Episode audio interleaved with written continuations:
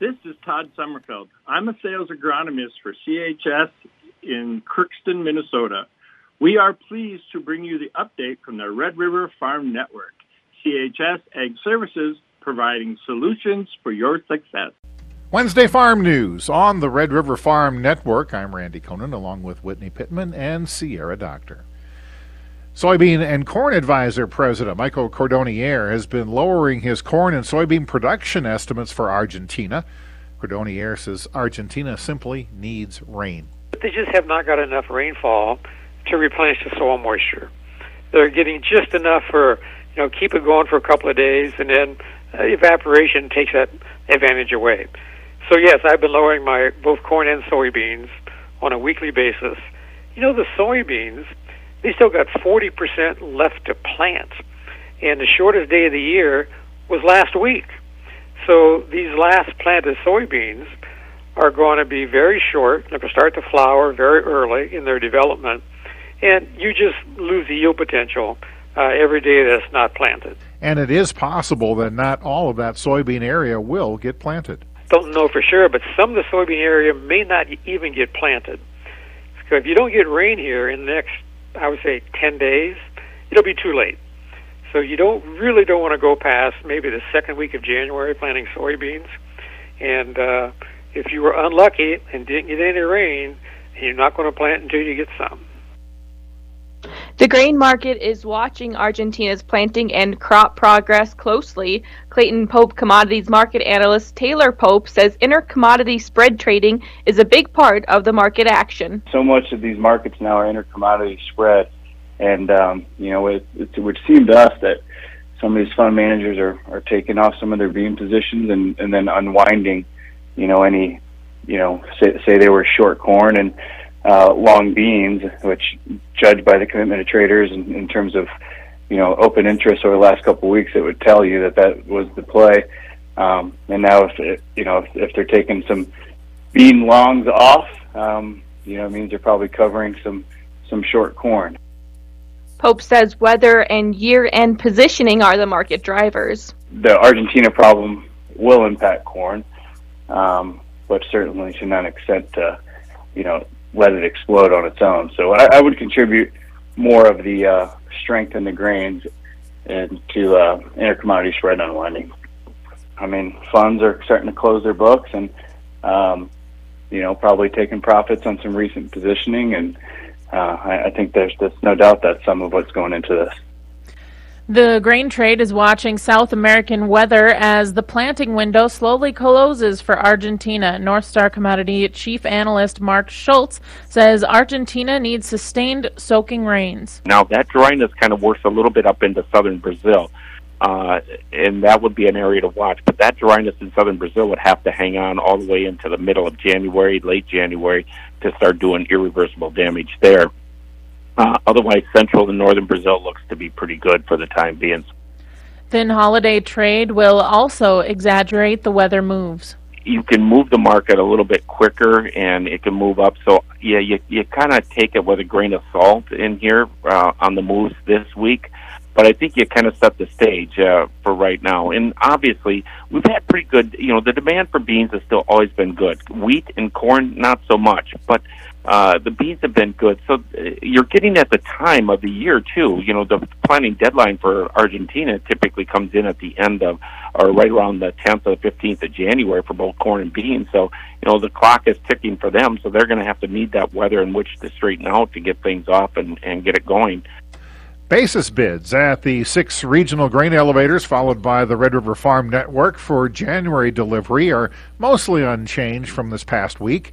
Spring wheat basis bids range from 65 cents under to par with the Minneapolis March futures.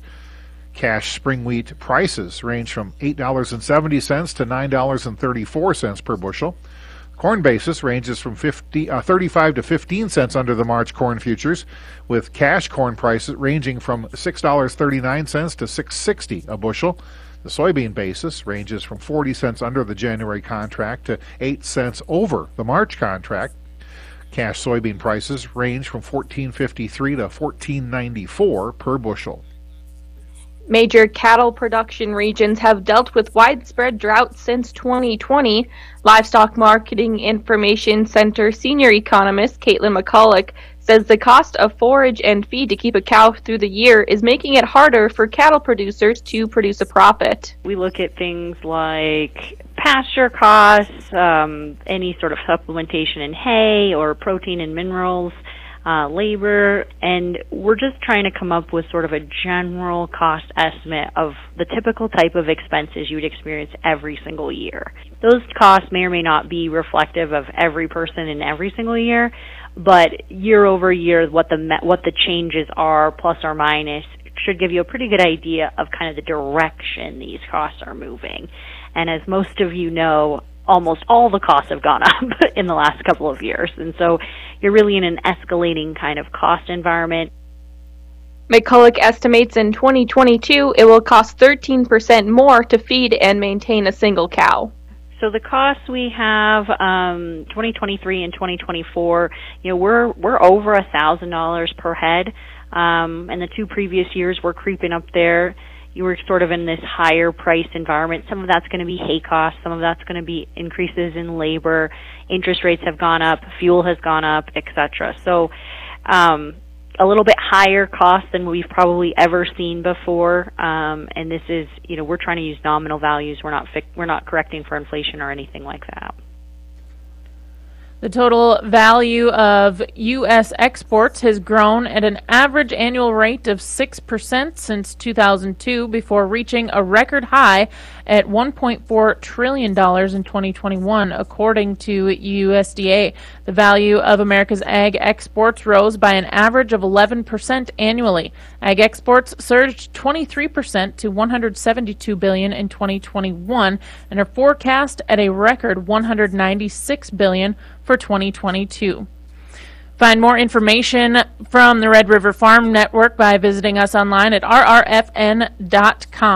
You're listening to the Red River Farm Network. Wednesday farm news on the Red River Farm Network. Well, as we flip the calendar to 2023, Minnesota Farmers Union President Gary Wertish says the Farm Bill will be the top priority at the federal level. Obviously, the Farm Bill is top of the list that uh, they have to get work get to work on uh, getting a farm bill done for you know as, as the current one expires in September. And what uh, to do with Minnesota's budget surplus will be the priority at the state level.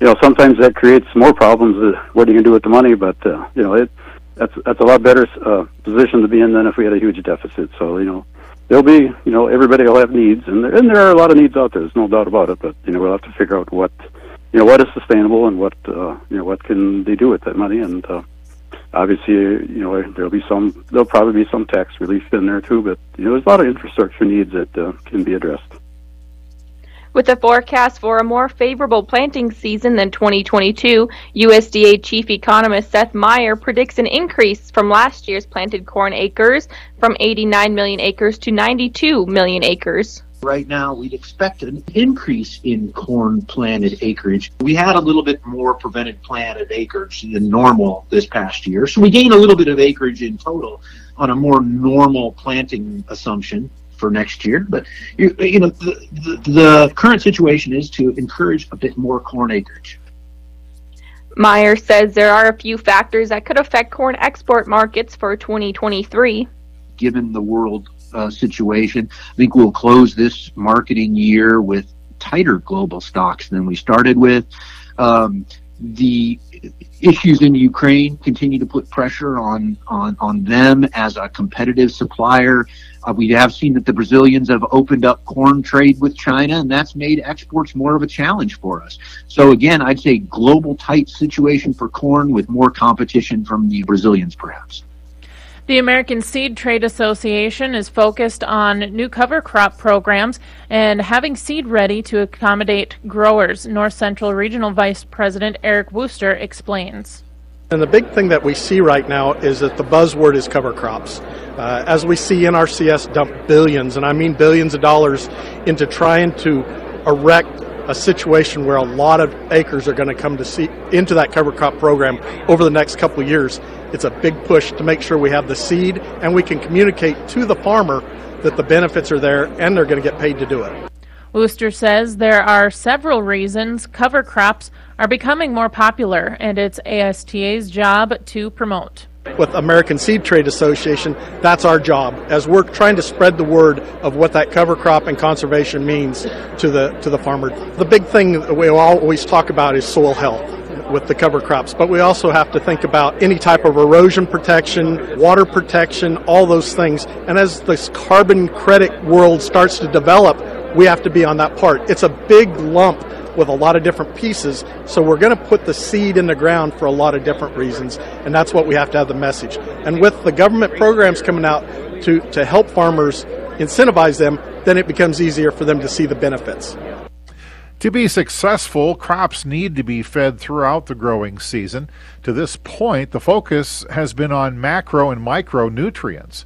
Mosaic Global Agronomy Director Matt Souter says Mosaic's philosophy is moving from advanced crop nutrition to a balanced approach. There is a lot of players in the marketplace, and there's a lot of people that are going to tell you things like, well, I have a Bacillus too, or we have all those things. Here's what I want you to know about Biopath and PowerCoat. There's three things that set them apart from the industry. First of all, they are a known mode of action. We know exactly the strains that are selected, and they've been selected under a very robust process for us to deliver the, the, the, the needed plant responses for those things. The second thing is there is a body of science behind these things. They've been field tested for several years through Plant Response, which was acquired by Mosaic in the past year. Those, those field tests are being repeated, and we have a very solid body of evidence to demonstrate what farmer expectations should be. And the methods of application are considered farmer friendly. So, in the case of Biopath, it's a liquid based uh, product that is water based that fits with your UAN application or 1034-0. You can put it in furrow, you can put it in side dress. Makes it very easy. You don't have an additional application pass. In the case of PowerCoat, normally this is accessed through your retail channel, but it's a, it's an impregnated product or a product that impregnates dry fertilizer. So in that case, you actually have them when they're spreading dry fertilizer. You make sure it's coated with PowerCoat, and you've got a biological that's going to provide you additional uh, nutrient use efficiency in the field. You're listening to the Red River Farm Network. Welcome to Inside Agriculture on the Red River Farm Network. North Dakota Corn Growers Association is offering an unusual perk for being a member. NDCGA Executive Director Brenda Elmer says they've partnered with a distillery to make custom bourbon. So we just launched this project this year with Red Pine Distillery out of Grand Forks, North Dakota. It came from seeing their product. Kind of his specialty is using produce and agriculture goods from the Red River Valley. When I noticed that he didn't have a bourbon line, we just approached him and, and told him what we had in mind, and that was to use corn from North Dakota farmers' own field that they have produced and make it into value added bourbon um, that can be customized. We just launched it this fall, and it is an exclusive partnership with the North Dakota Corn Growers Association. Elmer says each bottle of bourbon can be traced back to the cornfield in North Dakota where it was grown. I talked to a number of growers also that said landlord gift. You know, that's kind of something neat. If you have somebody especially who used to farm the land, then it makes for a nice gift if they have a bottle of that and put something on the label that indicates, you know, where it was grown and what fields and so forth. So that's kind of a neat little thing. Is it going to win any bourbon tasting awards up against uh, Kentucky bourbon? I'm not sure about that. Maybe, but it's just a really cool thing uh, to have something made from your own land and your own efforts and your own farm. Checking markets before we leave you this noon hour. March wheat Minneapolis is down a half at 933 and three quarters. The May contract now unchanged at 921. Chicago March wheat is 12 cents higher at 786 and a half. Kansas City March wheat six and a quarter higher, 885 and a half. March corn seven and three quarters higher at 682 and a quarter. July is up seven and three quarters at 674. January soybeans 22 and three quarter higher at 1505. March is up 23 and a half at 1512 and a half. January canola down $3.70 a metric ton at 863.80 Canadian. February live cattle down 2 cents at 157.85. January feeder cattle 37 cents higher at uh, 183.47. February lean hogs down 60 cents at $90.87. Thanks for joining us. Have a great afternoon. This is the Red River Farm Network.